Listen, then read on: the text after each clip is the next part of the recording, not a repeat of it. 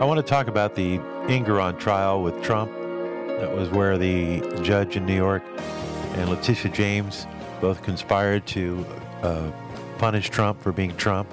And what happened is that, well, you know, $355 million, that's what he has to pay. They're, they're charging him $100,000 a day in interest. I mean, it's a mess. And it's because, basically, it's because these two individuals just don't like Donald Trump. There's nothing more that can be said about it. And there is an actual um, ruling that could help Trump absolve this whole thing. And I see if I can find it here. And it has to do with Ruth, Ruth Ginsburg. And this comes by way of Western Journal. And I want to thank them for coming up with this. But apparently, Ginsburg herself made a statement years ago. She died in 2020, but she wrote a majority opinion in 2019 on another case where she argued against using lawfare to take out your political enemies. And I'll paraphrase what happened in 2016. Uh, you'll recall that Justice the, telling the New York Times that she couldn't imagine Donald Trump as our president. And then she took that statement back and said, you know, it's never a good idea for justice to inject its personal opinion. And so she backtracked a little bit and she got a lot of criticism for injecting her opinion. And she said, you know, judges should avoid commenting, though her exact words, judges should avoid commenting on a candidate for public office. In the future, I will be more circumspect. And it turns out there's a case that goes back to, uh, I think, Indiana, where a man who had been co- convicted of a, a, I think, possession of drugs, might have been marijuana or something like that. But anyway, the authorities took his car, which was valued at like $10,000 for a what turned out to be not a huge crime, but it was a crime. But they appealed the decision and uh, they looked at the Eighth Amendment. And the Eighth Amendment uh, reads Excessive bail shall not be required, nor excessive fines imposed, nor cruel and unusual punishments inflicted. So that's the, that's our Second Amendment. That is a guaranteed right that we will not be abused by justice, especially if justice has a grudge against you, a personality conflict. And that's a clear argument for the fact that this Engoron, from the very beginning, denied Trump due process, especially when you consider that there were no there was there was no victim. And so his lawyers are going to probably use this defense and say clearly Judge Engoron should or Engoron should not have been the judge and clearly Letitia James made it very well known that she was going to go after Trump if she got elected. So, you know, just taking those two facts into account and what Ginsburg had to say regarding the 8th Amendment and sticking to it.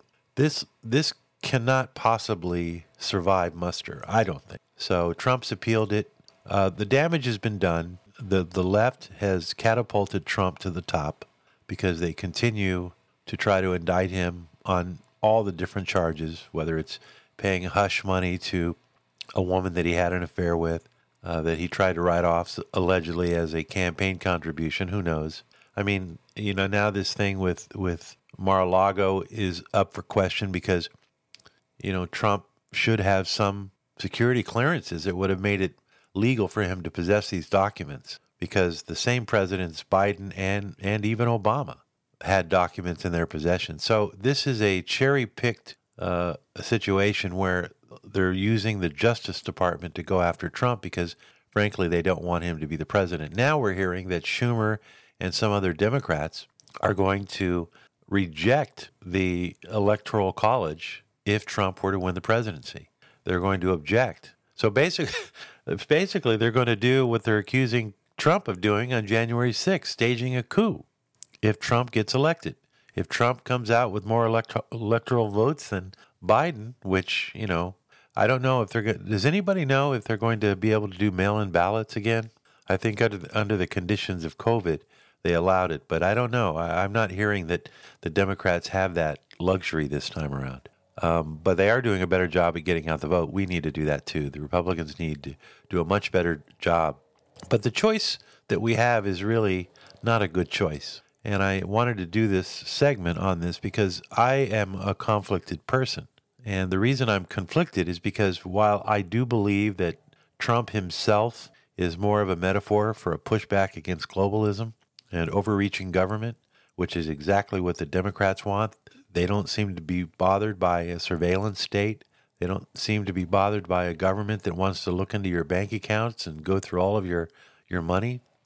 You know, they have a, a new FCC guideline proposal that they're chewing on. FCC, of course, runs or is in charge of managing the traffic of our airwaves. Uh, they issue licenses, they do inspections, you have to report. It's a very complicated part of our system, and they control the broadcast airways. Well, when President Obama was in office, he wanted all radio stations to give an account of who was on their staff in every radio station. He wanted an employee count, he wanted to know what the issues that were being broadcast on the local radio station. Basically, he was looking for DEI in broadcasting, which is government sticking its nose in, you know, lining up hallways with diversity officers to make sure that everything is equitable. That's government overreach. That's them making the decision that they need to get in there and make sure that there's nothing wrong going on, that, that enough black people there, enough Asians, enough women, I mean, it's just complete total overreach. And that's what the Democrats seem to be about. And certainly their green agenda is is a is an example of that because they're going to use carbon net zero policies to invade every business. They've, they've already started it. Businesses now now have to get a seal of approval. They have to show that they're DEI compliant or ESG compliant, and it's all part of this attempt to gain more control over our lives. So, as a Republican, as a conservative, I don't want that. Trump gives me an escape hatch. But unfortunately, so many people now hate Donald Trump. I mean, viscerally hate Donald Trump. They have been, it's an amazing process to watch that people have such a guttural reaction when they see Trump. They cannot, and, and I know this because I, I, I'm, with, I'm with people who hate Trump. There's not, there's not even an ability for me to be able to have a, a, any kind of a meaningful conversation because it stops at the door. Anything that you and, and by the way, a lot of people feel the same way about religion. They hate it, they don't understand it, they fear it, they're angry at it. And that has to do with indoctrination. When you see the message enough, you start to believe it. If you are constantly being told that Trump is evil and that he does all of these bad things, that he's going to destroy our democracy. And this is ongoing. The cacophony of this message has not stopped in eight years. Uh, even, well, 20 next year will be, yeah, he announced his candidacy in 2015. And um, so when you're dealing with that kind of anger, how can you possibly expect anything good to come from a Trump presidency? Because they are going to doggedly bring this guy down as much as they can. They will impede, they will get in the way, they will try to find some distraction. He still has to deal with these court cases. It's it's like even if he were to get elected, they're not going to let him do his job. They're going to do everything they can, and they've got half the country behind them. So that's not a good choice for me. It's not saying I'm I'm going to run over and vote for Nikki Haley. I'm just saying that the outcome would be a lot better if Trump were to be elected and he were to be allowed to put in his policies that, having done so previously, we saw that the economy got stronger, that people felt better about their lives. There was more security in the business environment. Now, it wasn't a perfect administration, but we certainly didn't have three wars, right?